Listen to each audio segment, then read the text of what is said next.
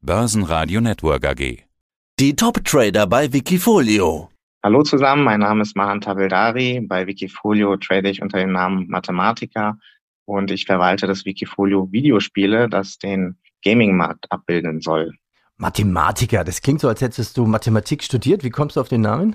Ja, ich habe tatsächlich Mathematik studiert und versuche auch meine quantitativen Erfahrungen in, in die Investitionen und die Verwaltung des Wikifolios einzubringen. Das spiegelt sich größtenteils in der Fundamentalanalyse und dass ich sehr zahlenaffin bin, mir Geschäftsberichte durchlese und eben sehr fundamental bei der Auswahl der Aktien im Wikifolio vorgehe. Und doch bist du in einer Ecke unterwegs, wo es um verdammt viele Emotionen geht. Die Videospielbranche ist deiner Meinung nach ein solider Wachstumsmarkt. Okay, steigen wir ein in die Gaming-Welt und dann in die Gaming-Aktienwelt. KI ist ja momentan so der Megatrend. Videospiele und KI, wie passt das eigentlich zusammen? Kann man sich das schon so vorstellen? Gibt es da schon was? Quasi mit Spielgeschichten, die sich jeder selber zusammenbauen kann? Jedes Spiel hat quasi einen anderen Ausgang? Das ist durchaus sehr interessant. Also KI und Spiele haben eine sehr lange Historie. Praktisch basieren ja auch Spiele auf künstliche Intelligenz. Früher in den 80er, 90er Jahren war vieles geskriptet, sehr linear und mittlerweile macht die KI natürlich einen großen Bestandteil der Gameplay-Elemente in Spielen aus. Je komplexer die Spiele werden, desto je offener die Welten, desto mehr Möglichkeiten haben die Gamer und es gibt auch sehr viele Elemente in den Spielen, die NPCs, also Non-Playable Characters, die im Prinzip gesteuert werden durch den Computer, die eben dynamisch agieren, basierend auf wie der Spieler spielt. Das ist ähm, unheimlich komplex. Wenn wir mhm. uns so Spiele, Klassiker anschauen, wie, wie GTA oder, oder Red Dead Redemption, also diese, die, die Take-Two, die Rockstar Games, die haben natürlich damals schon eine sehr gute KI gehabt. Und ähm, es passiert immer was Neues in diesen virtuellen Welten. Das ist sehr spannend und diese KI, die entwickelt sich sehr stark weiter. Die war damals auch sehr weit fortgeschritten und insofern die künstliche Intelligenz, mit dem Fortschritt der künstlichen Intelligenz werden die Spiele auch unheimlich komplex und die, die Verhaltensweisen der Nicht-Spieler im Prinzip in den Games, die Charaktere, die werden immer menschlicher und das ist sehr, sehr spannend. Wie sieht das auf der Seite der Programmierung aus? KI für die Programmierung, mehr und schneller an den Code rankommen, mehr und schneller schöne Bilder generieren. Also alles kostengünstiger für die Hersteller? Ja, es gibt beispielsweise ein sehr interessantes Spiel namens No Man's Sky. Das wurde von einem Indie-Entwickler erstellt. Das war so eine, es ist so eine Art Weltraumspiel. Total mhm. populär gewesen, hat sich zig Millionenfach auch verkauft. Es wird immer noch supported von den Entwicklern. Das war, so, soweit ich weiß, es ist ein britisches Team, ein elfköpfiges Entwicklerteam. Die haben diese ganz, dieses ganze Universum mit zig Milliarden Sternen und Planeten generativ erzeugt, also über eine KI im Prinzip automatisch erzeugt. Das heißt, die Planetensysteme wurden nicht per Hand designt, das wurde alles vom Computer gemacht. Und anhand der Entwicklung des Spiels sieht man sehr gut, wie, wie weit auch die äh, technischen Möglichkeiten vorangeschritten sind. Das spart natürlich unheimlich Zeit. Wenn man sich das Spiel anschaut und das Spiel auch einige Stunden spielt, ich habe da auch schon über 100 Spielstunden verbracht, kann man es kaum glauben, dass so ein kleines Team im Prinzip dieses Spiel erzeugt hat mit der Hilfe von KI wo man früher vielleicht vor 20 Jahren eigentlich ein 200, 300-köpfiges Team dafür gebraucht hat. Insofern das, das, äh, würde ja, das würde ja auch bedeuten, dass vielleicht in der Zukunft kleinere Firmen an die man vielleicht nicht denkt, kleinere Firmen schnelle, große oder schneller erfolgreichere Projekte an den Start bringen als vielleicht große 200-Mann-Teams? Durchaus. Das spart natürlich unheimlich viel Kosten. Also wenn eine Lizenz mit einer guten Engine, jetzt zum Beispiel Unreal Engine 5, vorhanden ist für ein kleineres, für einen Indie-Entwickler, für einen Startup, Gaming-Entwickler, mit der richtigen Technologie können da ja sehr, sehr schöne Welten generiert werden. Gut, es sind natürlich schon klassische Elemente des Spiels wie Storytelling und, und natürlich Zeichnungen möglicherweise auch noch nötig vorher, aber jetzt auch mit den Entwicklungen, die wir die letzten Monate auch hatten, mit Computer, ja, im Prinzip AI-generated, gibt es ja auch bereits Werbung und, und Musik und, und Bilder und das ist unglaublich. Das wird auch im, im Bereich des Gamings wahrscheinlich irgendwann integriert werden, wenn die Qualität den Mindestanforderungen genügt. Aktuell ist es so, dass das alles noch sehr, teilweise noch nicht so qualitativ hochwertig ist, dass man das in eine AAA-Entwicklung reinbringen kann, aber das wird wahrscheinlich die nächsten zwei, drei Jahre oder wahrscheinlich sogar viel früher in den, in den Spielen auch ähm, seinen Platz finden. Ja, man hat schon den Eindruck, diese K-Entwicklung geht exponentiell voran in irgendeiner Form. Wie wird das auch jetzt Cloud Gaming verändern oder was ändert sich momentan im Cloud Gaming Bereich?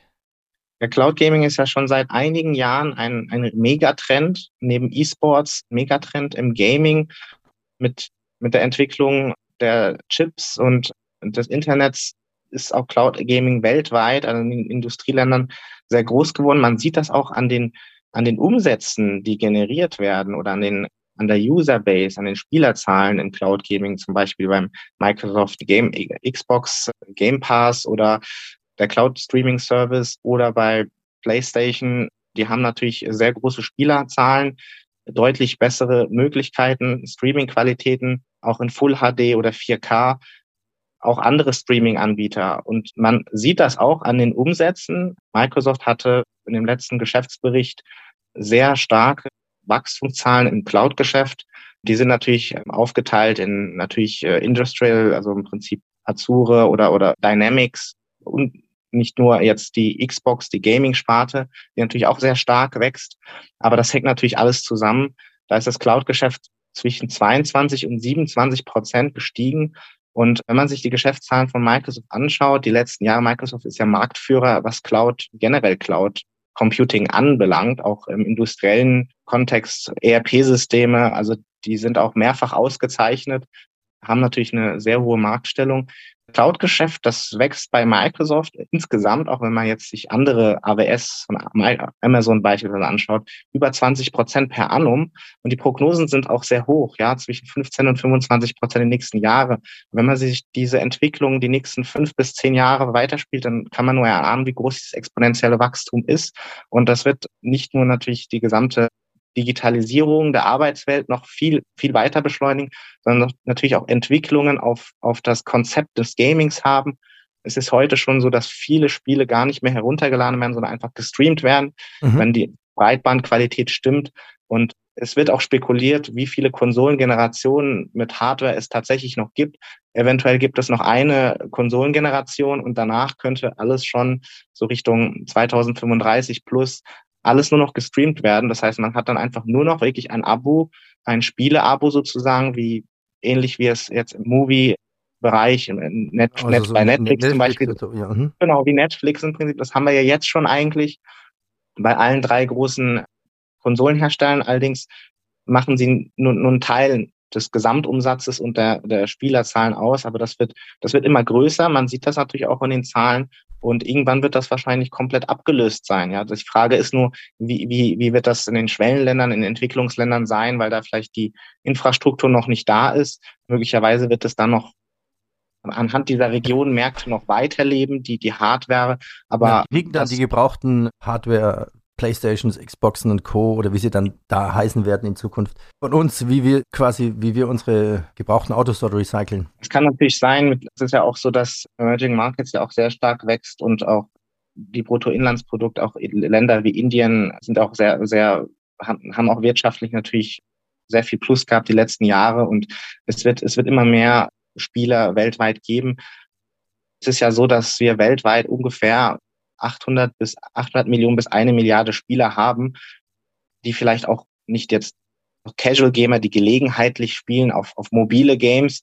Es gibt also noch sehr viel Wachstumspotenzial im Gaming, auch wenn das Konzept des Gamings auch jetzt andere Bereiche des Lebens betrifft, sondern äh, Schnittstellen mit anderen Bereichen des Lebens hat, zum Beispiel eine Art Social Gaming, wo sich Leute in der virtuellen Welt treffen können, was unternehmen können.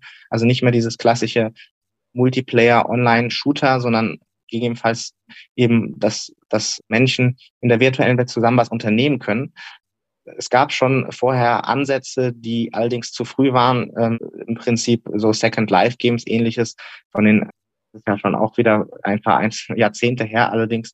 In, in Zukunft könnte das Timing, wenn das stimmt und die Technologie und die Menschen soweit sind, könnte das nochmal kommen und ja, hinsichtlich Metaversum etc. Das geht ja auch so in die Richtung. Ich wollte ähm, gerade, ich wollte gerade nach, der, nach dem Trend der VR-Brillen fragen, dann, dann lebt man ja wirklich in einer anderen Welt. Ja, das ist tatsächlich so. Es gibt ja auch sehr viele interessante, wenn man diesen, ich habe den, den Film ja auch schon mehrmals zitiert von Steven Spielberg, Ready Player One, eine sehr interessante Idee des Spiels, dass in Zukunft das der Film basierte auch auf einer Welt, ich glaube im Jahr 2045 oder 35, ich weiß nicht mehr, wo die Spieler mittels VR eingetaucht sind in so einer virtuellen Welt, wo sie dann auch äh, tatsächlich gelebt haben, gespielt haben, Geld verdient haben. Es war wieder eine Art Matrix. Und das äh, ist natürlich nie, ja, Science Fiction irgendwie schon, aber so weit ist das wahrscheinlich gar nicht von der Realität entfernt. Könnte anders aussehen, aber diese Virtual Reality Entwicklung ist da. Sie ist aktuell aufgrund der Preise noch nicht so stark. Sony hat beispielsweise die PlayStation, die zweite Version der PlayStation VR herausgebracht. Für 600 Dollar ist das jetzt noch nicht so marktreif, dass man sagt, gut, das ist Mainstream, jeder kann sich eine VR leisten. Das kostet ähm, mehr als die Konsole selbst. Wenn die Preise sinken, die Entwicklung, die Technologie besser wird, dann könnte ich mir vorstellen, dass so eine VR-Brille am Ende in jedem Haushalt ist, für unterschiedliche Zwecke genutzt werden kann, nicht nur fürs Gaming, sondern vielleicht auch einfach sozialen Charakter, um sich vielleicht mit Leuten in der Online-Welt zu treffen, was zu unternehmen, zu sprechen. Und das könnte tatsächlich vielleicht auch diese Videocalls auch ablösen. Also das ist eine sehr interessante Entwicklung und wir sehen hier auch eine Vermischung im Prinzip der virtuellen Welt, auch der Gaming-Welt mit der, mit der, mit dem Real Life. Was sind derzeit die aktuellsten Kriegsspiele, was so angesagt oder Videospiele, so muss ich fragen, was sind derzeit die aktuellsten Videospiele? Sind es vielleicht durch den Ukraine-Krieg auch Kriegsspiele? Ich konnte da nichts feststellen, dass da jetzt irgendwie Shooter seit letztes Jahr mehr Verkaufszahlen haben. Die Shooter, Shooter sind ja das beliebteste Genre im Gaming den meisten, mit den meisten Verkaufszahlen. Sie waren ja im Prinzip seit, seit der Entwicklung, seit dem Durchbruch der Shooter-Genres in den Nullerjahren, im Prinzip nach Valves Half-Life, zwei ähm, sind überall Shooter aus dem Shooter entstanden und sie sind sehr, sehr beliebt. Und einer der beliebtesten Shooter ist ja Call of Duty, ist ja der Marktführer von Activision Blizzard. Die Verkaufszahlen sind unglaublich hoch, was man natürlich auch gesehen hat letzten Geschäftsbericht von Activision. Äh, die haben das operative Ergebnis um 70 Prozent auf Jahressicht gesteigert, was völlig verrückt ist. Voraussichtlich wird die Aktie auch ja, vier Dollar dieses Jahr verdienen, was natürlich auch den Aktienkurs stützt. Also die Entwicklungen im Shooter-Bereich waren schon immer gut man müsste das natürlich untersuchen, empirisch. Das habe ich jetzt nicht gemacht. Also man müsste dann eigentlich, wenn man das ja. wissenschaftlich angeht, dann irgendwie empirisch die Daten runterladen und dann irgendwie einen Hypothesentest oh, okay, machen, nee. schauen, ob das signifikant ist. Aber das ähm, war, ist dann sehr akademisch zu sagen. War jetzt eher so eine, eine Vermutung von meiner Seite aus. Was tut sich in Sachen Chip-Problemen? Ist da wieder alles im Lot? Wie ist das mit den Chips wieder verfügbar für PlayStation, Xbox und Co.? Ja, wir, ja, es ist wir hatten tatsächlich lange Zeit diese Chip-Krise. Das war ein Riesenproblem. Das hat natürlich auch andere Branchen getroffen, aber insbesondere auch im Gaming. Wir haben es bei Nvidia gesehen, die natürlich auch andere Abnehmer haben, die Lieferant sind auch für die Automobilbranche, für die Robotik und, und, und, und nicht nur für Gaming oder Krypto. Ähm, und das ist jetzt besser geworden. Sony hatte ja auch bemängelt die letzten anderthalb Jahre, quasi das erste Jahr, nachdem die neue Generation startete mit der PlayStation 5, gab es ja sehr große Lieferschwierigkeiten. Die PlayStation 5 war lange Zeit kaum verfügbar, äh, war vergriffen nach wenigen Stunden, wenn ein neues Schiff ankam nach Europa. Und das war natürlich ein unglaublicher Bremser für, für, für die Entwicklung im Gaming und für das Wachstum. Das heißt, das Wachstum auch 2021 schon gehemmt nach Corona, wo die Chip-Krise begonnen hat und insbesondere auch 2022 nach dem Ukraine-Krieg wurde es nicht besser. Das ist seit letztem Jahr Q4, Oktober, November besser geworden. Das hatte Sony auch so im letzten Jahr prognostiziert, dass voraussichtlich Ende, also Q4 2022, die Chip-Krise sich langsam auflöst. Das konnte man dann auch tatsächlich an den Absatzzahlen sehen. Sony hat Rekordzahlen, Umsatz, Rekordabsatzzahlen bei der PlayStation auch verkündet im letzten Geschäftsbericht über 31 Millionen abgesetzte Playstations, die ebenso auch für die anderen Konsolen, Konsolen natürlich wie die Xbox. Und die, die Konsolen sind jetzt deutlich besser verfügbar und das bietet natürlich sehr viel Potenzial. Wenn wir natürlich auf die All-Time-Verkaufszahlen ähm, schauen der letzten Generation, bei der PlayStation zum Beispiel sind es so um die vielleicht 100 bis 120 Millionen, die abgesetzt werden. Wir sind jetzt bei 31, mittlerweile wahrscheinlich sogar über 35 Millionen können wir hier eigentlich noch eine Verdreifachung der Absatzzahlen erwarten über den ganzen Lebenszyklus der Konsole über die anderen Konsolen ebenso. Bei der Nintendo haben wir ja sogar noch mehr Potenzial mit der sehr populären Switch. Anhand dessen kann man nochmal abschätzen, ungefähr wie die Umsatzverkaufszahlen in den nächsten fünf bis sieben Jahren sein werden und wie groß diese Gamer-Base sein wird. Und der größte Umsatz wird, und da gewinnen wir natürlich mit den, mit den Services und den Spielen gemacht, aber Hardware treibt natürlich die Software. Und das ist natürlich eine sehr, sehr gute Entwicklung, dass jetzt die Chipkrise in diesem Jahr weitestgehend aufgelöst wird. Es gibt hier und wieder mal noch Lieferengpässe im Gaming, aber es ist deutlich besser mhm. geworden. Jetzt haben wir viele News erfahren aus der Gaming-Entwicklung. Schauen wir in dein Wikifolio hinein mal ins Detail. Ja. Wie ist deine Gewichtung bei den Aktien? Was sind momentan deine besten Aktien? Die Gewichtung, wenn wir uns die ersten anschauen, also die Gewichtung ändert sich beim Wikifolio recht wenig. Ich nehme sehr wenige Umschichtungen vor alle paar Monate, wenn sich vielleicht fundamental was ändert. Wir haben aktuell aufgrund der guten Entwicklung eine relativ hohe Gewichtung von Nvidia bei 9,7 Prozent. Da wird voraussichtlich bald auch eine Umschichtung stattfinden, dass einige Nvidia-Aktien verkauft werden, um damit die Gewichtung nicht über 10 Prozent steigt. Nvidia ist auch sehr gut gelaufen. Der Geschäftsbericht war auch in Ordnung. Allerdings haben wir kein sehr großes Wachstum im letzten Geschäftsjahr gehabt und es gibt aktuell im Wikifolio andere Werte wie Sony, die hier auch noch größeres Wachstumspotenzial bieten und auch die kleineren Entwickler aus Amerika und aus Japan, äh, wo wir das Geld noch investieren können. Wir haben dann noch Activision Blizzard als zweitgrößte Position, natürlich einer der interessantesten äh, Werte im Wikifolio. Da steht jetzt noch die Microsoft-Übernahme aus. Da muss man schauen, wie die Kartellbehörden da entscheiden. Activision Blizzard hat allerdings auch eine hervorragende Stellung am Markt und super Zahlen. Auch ohne die Microsoft-Übernahme werden sie sich behaupten und langfristig ist das auch eine gute Position. Und die potenzielle Break-up-Fee, die Microsoft zahlen müsste, wenn die Übernahme nicht zustande kommt, von drei Milliarden US-Dollar, stützt natürlich auch den Aktienkurs. Markts. Wir haben dann als dritte Position Microsoft, durch einer der größten Player auf dem Markt. Die müssen im Wikifolio sein. Die Gewichtung ist auch recht gesund und ja, relativ konstant gewesen die letzten fünf, sechs Jahre und anschließend auch Marktführer Sony und natürlich muss dabei sein mit sehr viel Wachstumspotenzial. Sony war ja auch schon mal bei 120, 130 Dollar. Die Aktie, das war noch vor der Verkündung, dass Microsoft Activision übernimmt.